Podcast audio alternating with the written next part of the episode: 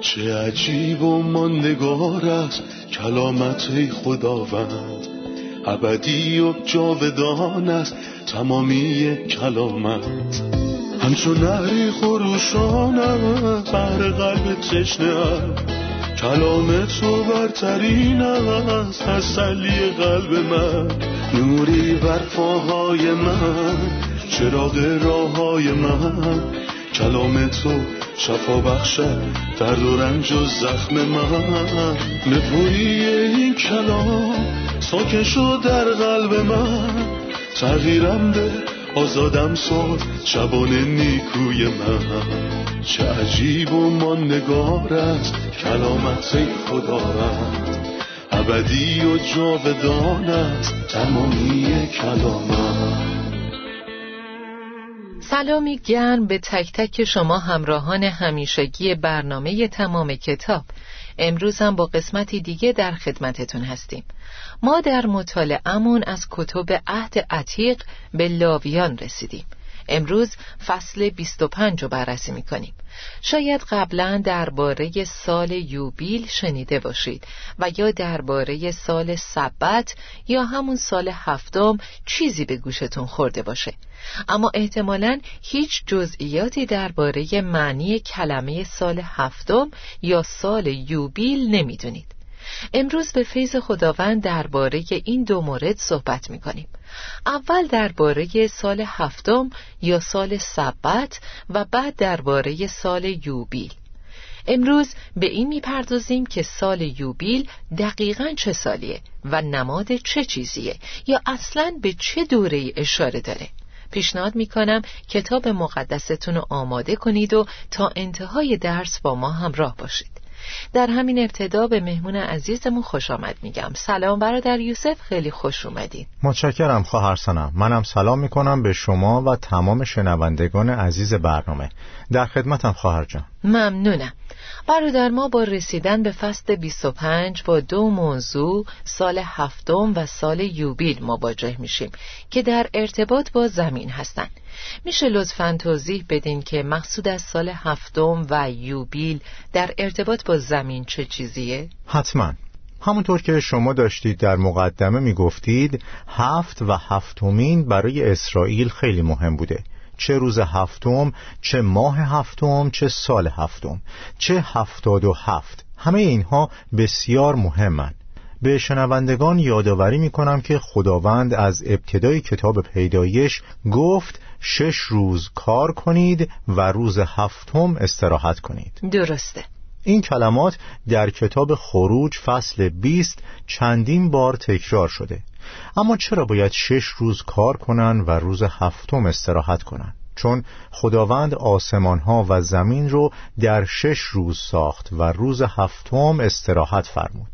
پس ما روز هفتم رو داریم. اما علاوه بر این هفت روز هفت هفته هم داریم که در عید هفته ها یا نوبر محصولات هست و دیدیم که هفت هفته بعد از عید میوه نوبر بود. همینطور سال هفتم رو هم داریم که در این فصل دربارهش می‌خونیم. همینطور سال هفتاد و هفتم رو هم داریم که یوبیله و به نظر من اوج شگفتی زمانیه که در طول مطالعه این فصل عالی درباره راحتی نهایی می‌خونیم. ممنونم.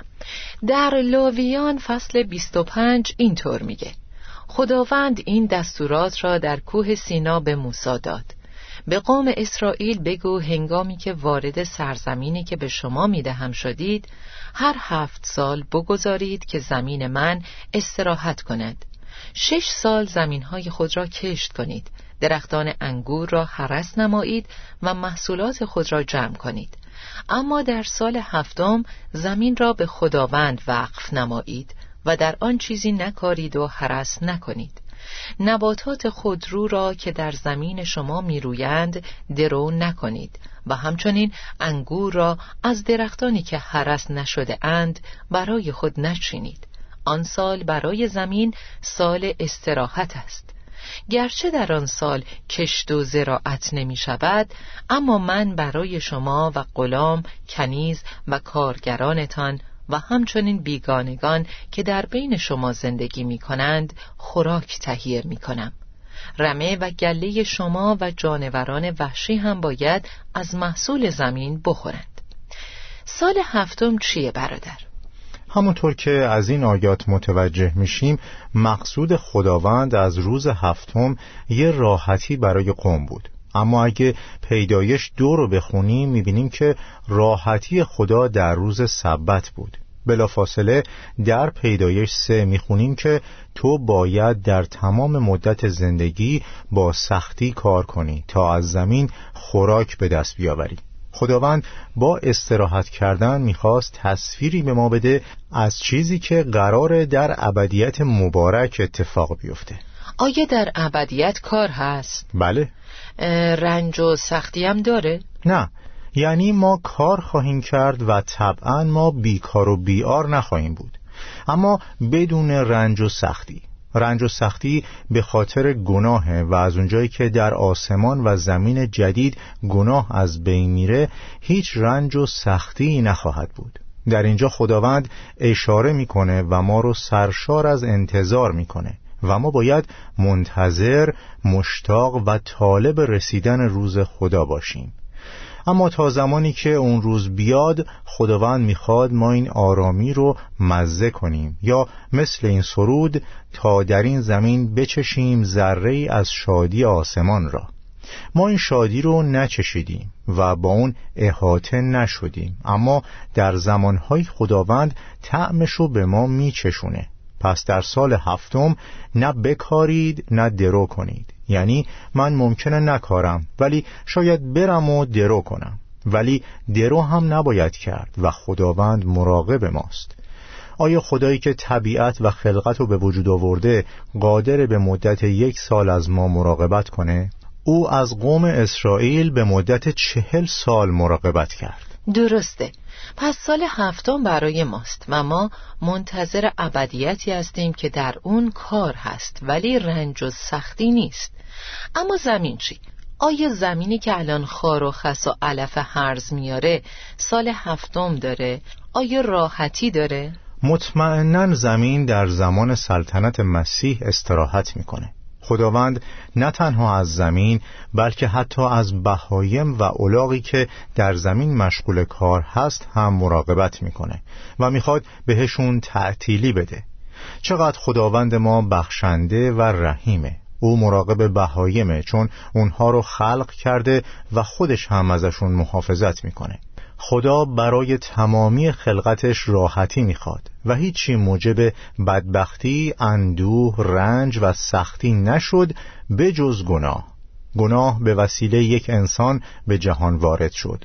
در نتیجه چون همه گناه کردند مرگ همه را در بر گرفت. برادر قوم در این سال سبت یا سال هفتم چی کار می‌کردن؟ همونطور که در تصنیه فصل سی و یک می‌خونیم اونها در سال هفتم بیکار و کاهل نبودن و در آیه نه کلمات زیبایی رو می‌بینیم.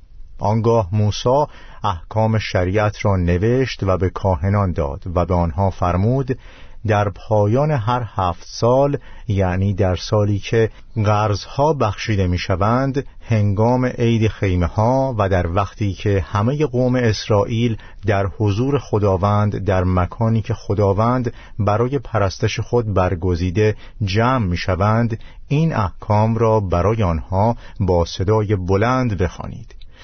و به نظر من اینها همون کلماتی هستند که مسیح در بیابان ازشون نقل قول کرد.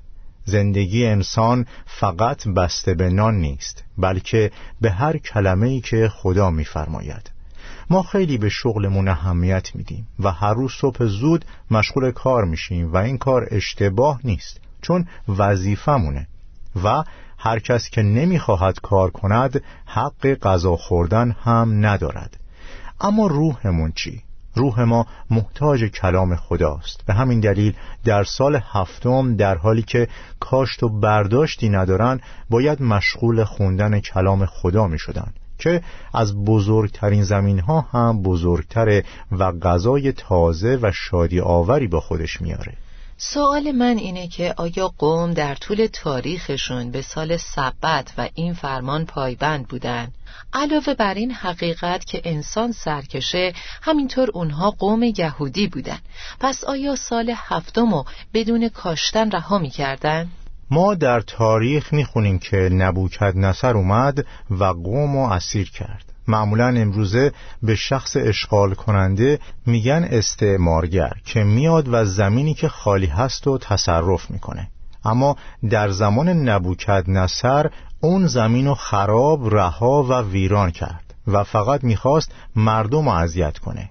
آیه بسیار عجیبی در کتاب دوم تواریخ فصل 36 ذکر شده که میگه به این ترتیب کلام خداوند عملی شد که به وسیله ارمیای نبی فرموده بود این سرزمین برای هفتاد سال خالی از سکنه خواهد بود تا سالهایی که در آنها مردم اسرائیل قانون سبت را شکسته بودند جبران شود. قوم به مدت 490 سال به زمین استراحت نداده بودند. یعنی در هفت هفتم از کشت و زر دست نکشیده بودند درسته؟ بله اونها به زمین استراحت نداده بودند پس خداوند تمام سالهای هفتم این 490 سال رو جمع کرد چند تا هفت سال میشه؟ هفتاد تا هفتاد در هفت. چهارصد و نود. درسته؟ برای همین زمین به مدت هفتاد سال خراب باقی موند و قوم هم تبعید شدند تا زمین از سبتهاش برخوردار بشه. یعنی چیزی وجود نداره که خدا بهش توجه نکنه و چیزی از دیدش پنهان نمیمونه. این قوم از این فرمان و هر فرمان دیگه اطاعت نکردند. و از زمین بهره برداری کردند.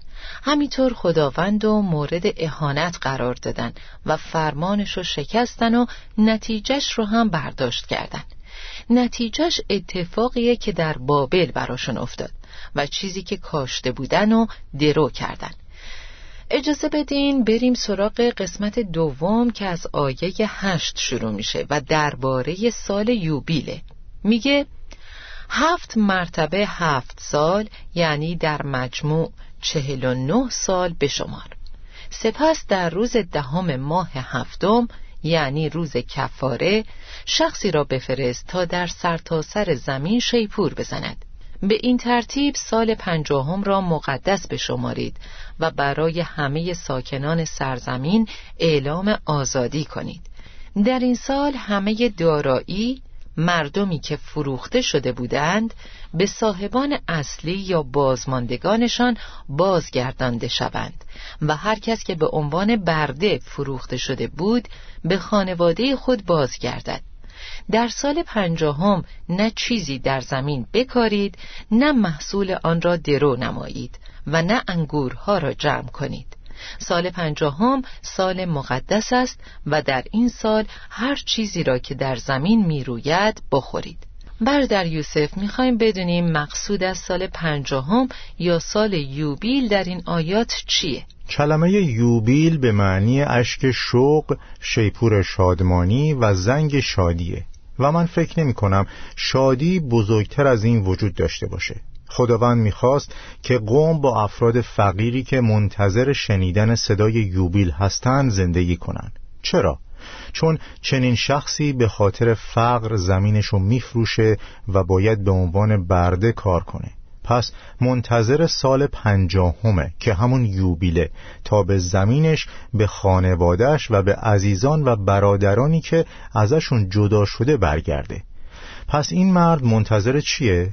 منتظر پنجاه سال بگذره و سال یوبیل برسه و طبیعتا در طول عمر یه نفر بیشتر از یه بار اتفاق نمیافته یعنی اگه من در یه یوبیل حضور داشته باشم به احتمال زیاد بعدیشو نمی‌بینم پس اگه شخصی داراییشو از دست بده و به عنوان برده یا غلام فروخته بشه و برده باقی بمونه بعد از از دست دادن آزادی و جایگاهش منتظر چیه؟ منتظر سال پنجاهم یا یوبیله.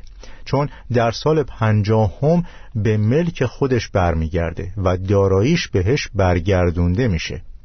پس این سال زمانی برای احیاست و همونطور که پتروس رسول در کارهای رسولان فصل سه میگه این تصویری از سلطنت مسیحه جایی که همه نتایج گناه تماما به انتها می‌رسه. چه روز مبارک و شادی! طبعا برای ما یک کاربرد روحانی داره. اما کاربرد مستقیمش اینه که خلقت مشتاقانه منتظر آشکار شدن پسر خداست. کاربرد روحانی این موضوع برای ما چیه برادر؟ خب بدون شک ذات انسان برده، فقیر و نیازمنده. به همین دلیل یوبیل بر پایه کفار است. فکر می‌کنم در آیه نه خوندید که سپس در روز دهم ماه هفتم یعنی روز کفاره شخصی را بفرست تا در سراسر زمین شیپور بزند. چرا در ماه هفتم و در روز دهم؟ چون این روز روز کفار است. پس در روز یوبیل زمانی که صدای زنگ شادی رو بشنویم چقدر شادمان خواهیم بود؟ یا زمانی که صدای پدر رو میشنویم که میفرماید با من شادی کنید. چون این پسر من مرده بود زنده شده و گم شده بود پیدا شده است. شما گفتید که یوبیل با روز کفاره مرتبطه. اما همینطور در آیه ده میگه به این ترتیب سال پنجاهم را مقدس بشمارید و برای همه ساکنان زمین اعلام آزادی کنید. پس یوبیل با آزادی هم مرتبط بوده. بله. و بعد از اون یوبیل با راحتی هم در ارتباطه. چرا که میگه در سال پنجاهم نه چیزی در زمین بکارید نه محصول آن را درو نمایید و نه انگورها را جمع کنید. بعد از این درباره استرداد صحبت می‌کنه و همه زمین هایی که گرفته شده بودن در سال یوبیل برگردونده میشن. لطفا ارتباط بین یوبیل با کفاره راحتی و آزادی رو توضیح بدین. در اینجا قوم در سال چهل و نهم کار نمی کنن چون سال هفتمه. یعنی هر هفت سال یه سال استراحت دارن. بنابراین اونها در سال چهل و نهم کار نمی کنن و در سال پنجاهم هم کار نمی کنن و خوراک خواهند داشت. چون همونطور که گفتیم خداوند به مدت چهل سال برای قوم در بیابان غذا فراهم کرد. پس برای خداوند سخت نبود که به مدت دو سال خوراک اونها رو مهیا کنه. اما چون این سال بر اساس کفاره است آزادی هم در اون وجود داره. بعد از اینکه مسیح مرد و قیام کرد به افراد شکست خورده پیروزی داد. به بردگان آزادی عطا کرد و تمام چیزهایی که در اینجا گفته شده رو بهشون بخشید. شخصی که با توبه و ایمان به سوی خداوند برگشته زنگ شادی و خوشحالی در صدا شنیده میشه و امید من اینه که نه تنها معنی و مفهوم یوبیل رو یاد بگیریم بلکه همینطور هر کدوم از ما از کار کفاره مسیح بهرهمند بشیم و از این آزادی لذت ببریم. همینطوره. یاد گرفتیم که در سال پنجاهم یا یوبیل هر زمین یا چیزی که فروخته شده باید برگردونده بشه و کسی که حقشو از دست داده منتظر سال پنجاهم یا یوبیل میمونه تا حقوقش بهش برگرده. اما یه جنبه دیگه هم وجود داره. اگه من بخوام یه قطع زمینی بخرم قیمت این زمین متناسب با سال یوبیل متغیره. درسته. پس لطفا در ارتباط با ارزیابی زمین نسبت به سال یوبیل برامون بگین. چه زمانی زمین گرون و چه زمانی ارزونه؟ طبیعتا در سال بعد از یوبیل قیمت زمین به بالاترین حد خودش می‌رسه. چون هنوز چهل و نه سال تا اومدن یوبیل بعدی مونده. اما فرض کنیم که چهل سال از آخرین یوبیل گذشته. در این صورت من با خرید این زمین فقط نه سال ازش بهره می‌برم. در این صورت من زمین رو نمی‌خرم بلکه برای یه مدت کرایش می‌کنم تا سال پنجاهم یا همون یوبیل برسه. یعنی بعد از سال یوبیل زمین به صاحب اصلیش برگردونده میشه. ما در قسمت قبلی برنامه درباره نابوت یزرائیلی صحبت کردیم و گفتیم که این مرد با خدا زمینشو نفروخت چون زمین مال خودش نبود. در اینجا خداوند به قوم میگه که قوم مهمانان او هستند و او صاحب زمینه. اگه من مهمون برادری باشم و وقتی خودش خونه نیست شخصی بیاد و ازم بپرسه آیا این آپارتمان رو میفروشی؟ من می‌تونم بهش بگم آره میفروشم. پولشو بده و برشدار نه. پس من مهمون خداوندم و نمی‌تونم زمین رو بفروشم. این امکان وجود نداره. ولی قیمت زمین همونطور که به یوبیل نزدیک میشیم کمتر میشه. برای همین پتروس رسول کاربرد عملی این آیات رو در نظر گرفت و گفت حال که همه این چیزها به این صورت نابود خواهند شد زندگی شما باید چقدر پاک و خداپسندانه باشد. ما باید بدونیم که جهان و تمایلات دنیوی از بین خواهند رفت زیرا حالت کنونی جهان به زودی از بین خواهد رفت. این چیزیه که ما باید به خودمون و شنوندگان عزیزمون یادآوری کنیم که خیلی زود پایان این زمین فرا می‌رسه و ما همه چیز رها می‌کنیم. سال پنجاهم یوبیل نزدیکه. پس بیاین وقتمون رو در زمینی که الان ارزشی نداره تلف نکنیم و گنج هامون رو در بالا بیندوزیم زیرا هر جا گنج توست دل تو نیز در آنجا خواهد بود. ممنون از شما برادر یوسف. استراحتی می‌کنیم و خیلی زود با ادامه درس برمیگردیم.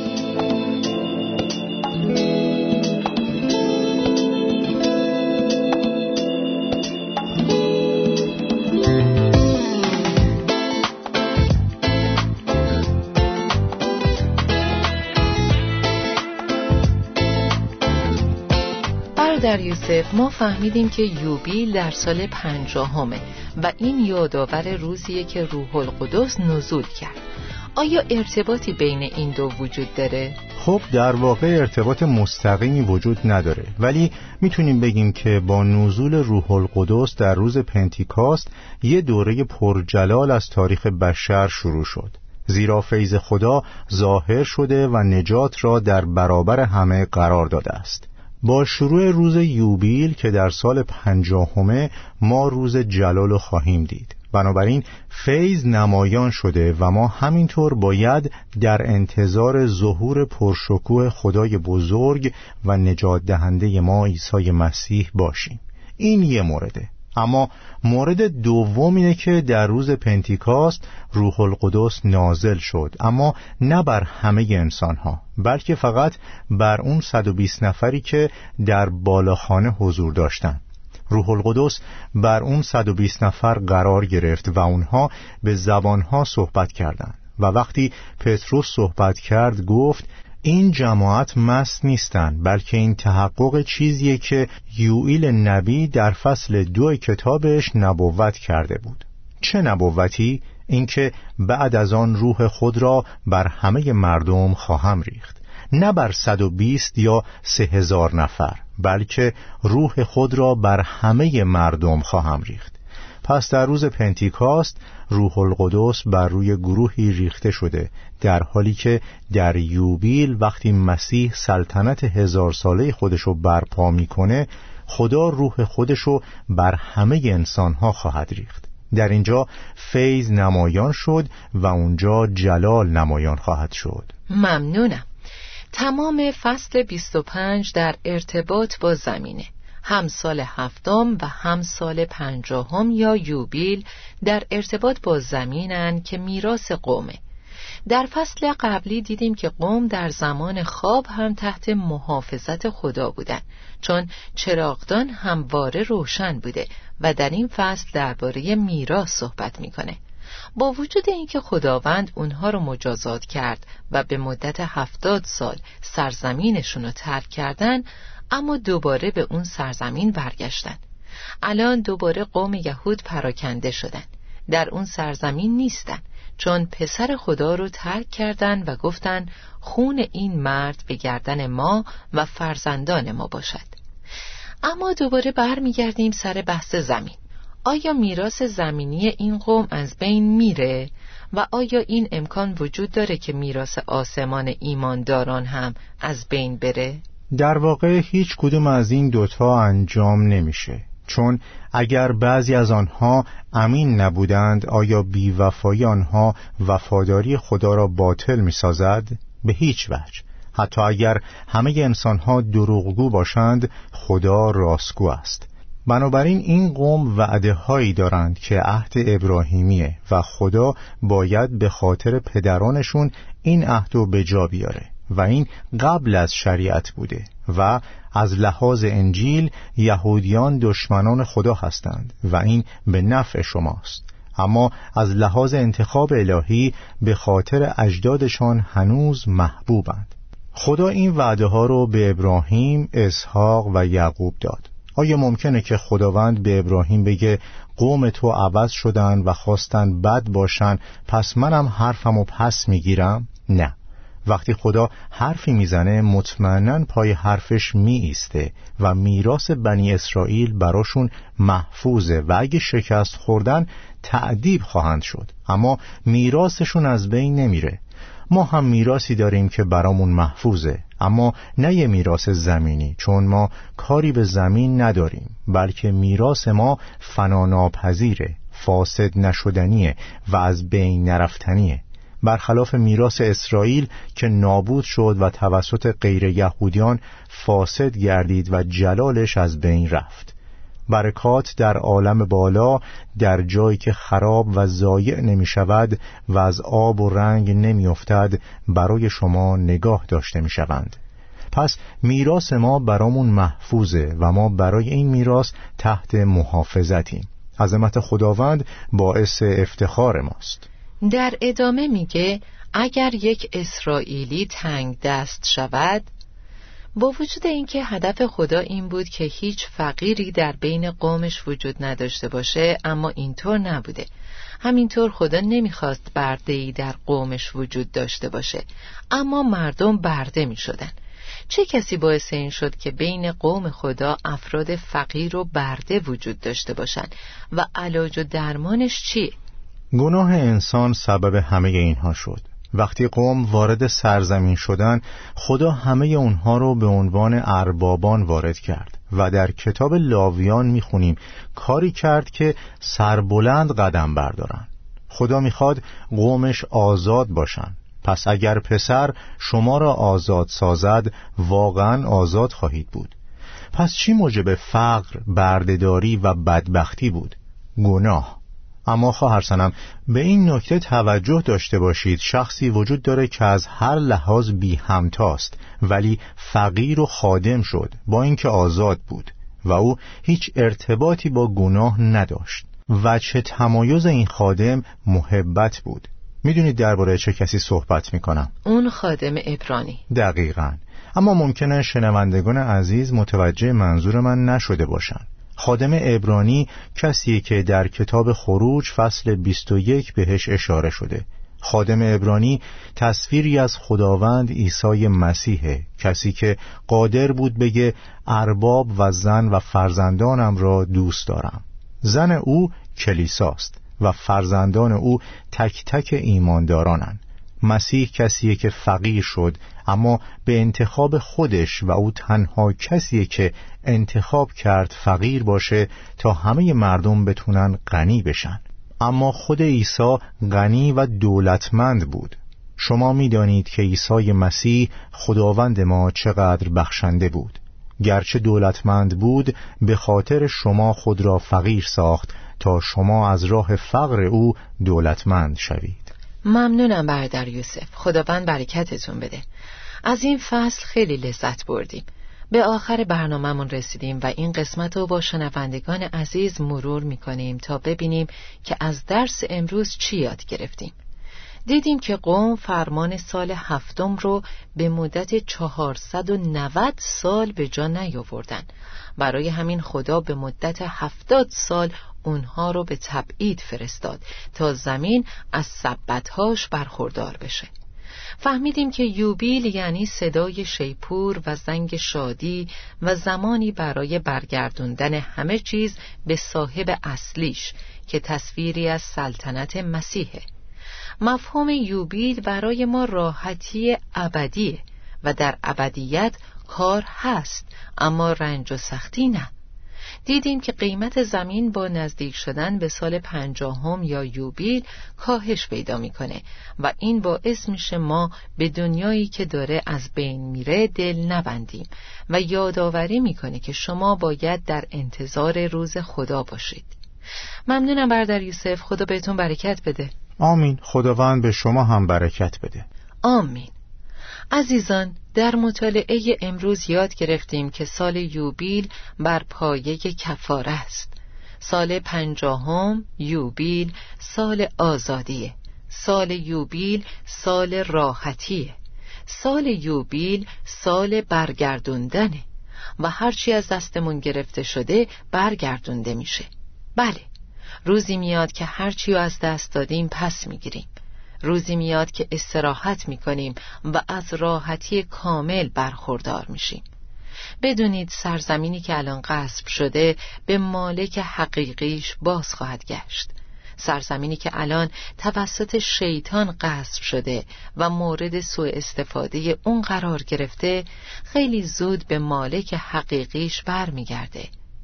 در زمان استرداد همه چیز زمین مثل آبهایی که دریا رو میپوشونن از دانش خداوند پر میشه و اون زمان زمانیه که تمام سلطنتهای جهان از آن خداوند و مسیح او خواهند بود. ای ساکنان زمین با شادی برای خداوند سرود بخوانید. زمین و هرچه در آن است از آن خداوند است. جهان و همه موجودات آن به او تعلق دارد. ما به زودی زمین رو ترک می کنیم و سال یوبیل نزدیکه. پس ما باید آگاه باشیم که چیزی که الان در دست داریم رو از دست خواهیم داد. بنابراین ای برادران عزیز من پابرجا و استوار بمانید. همیشه در کار و خدمت خداوند مشغول باشید. زیرا می‌دانید که زحمات شما در خدمت او بی نتیجه نخواهد بود. تا برنامه بعد و درسی تازه خدا نگهدارتون. چه عجیب و ماندگار است کلامت خداوند. ابدی و جاودان است تمامی کلامت. همچون نهری خروشان بر قلب تشنه کلام تو برترین است تسلی قلب من. نوری بر پاهای من چراغ راه های من. کلام تو شفا بخشد درد و رنج و زخم من. نپوری این کلام ساکن شد در قلب من. تغییرم به آزادم ساد شبان نیکوی من. چه عجیب و ماندگار است کلامت خداوند ابدی و جاودان است تمامی کلامت.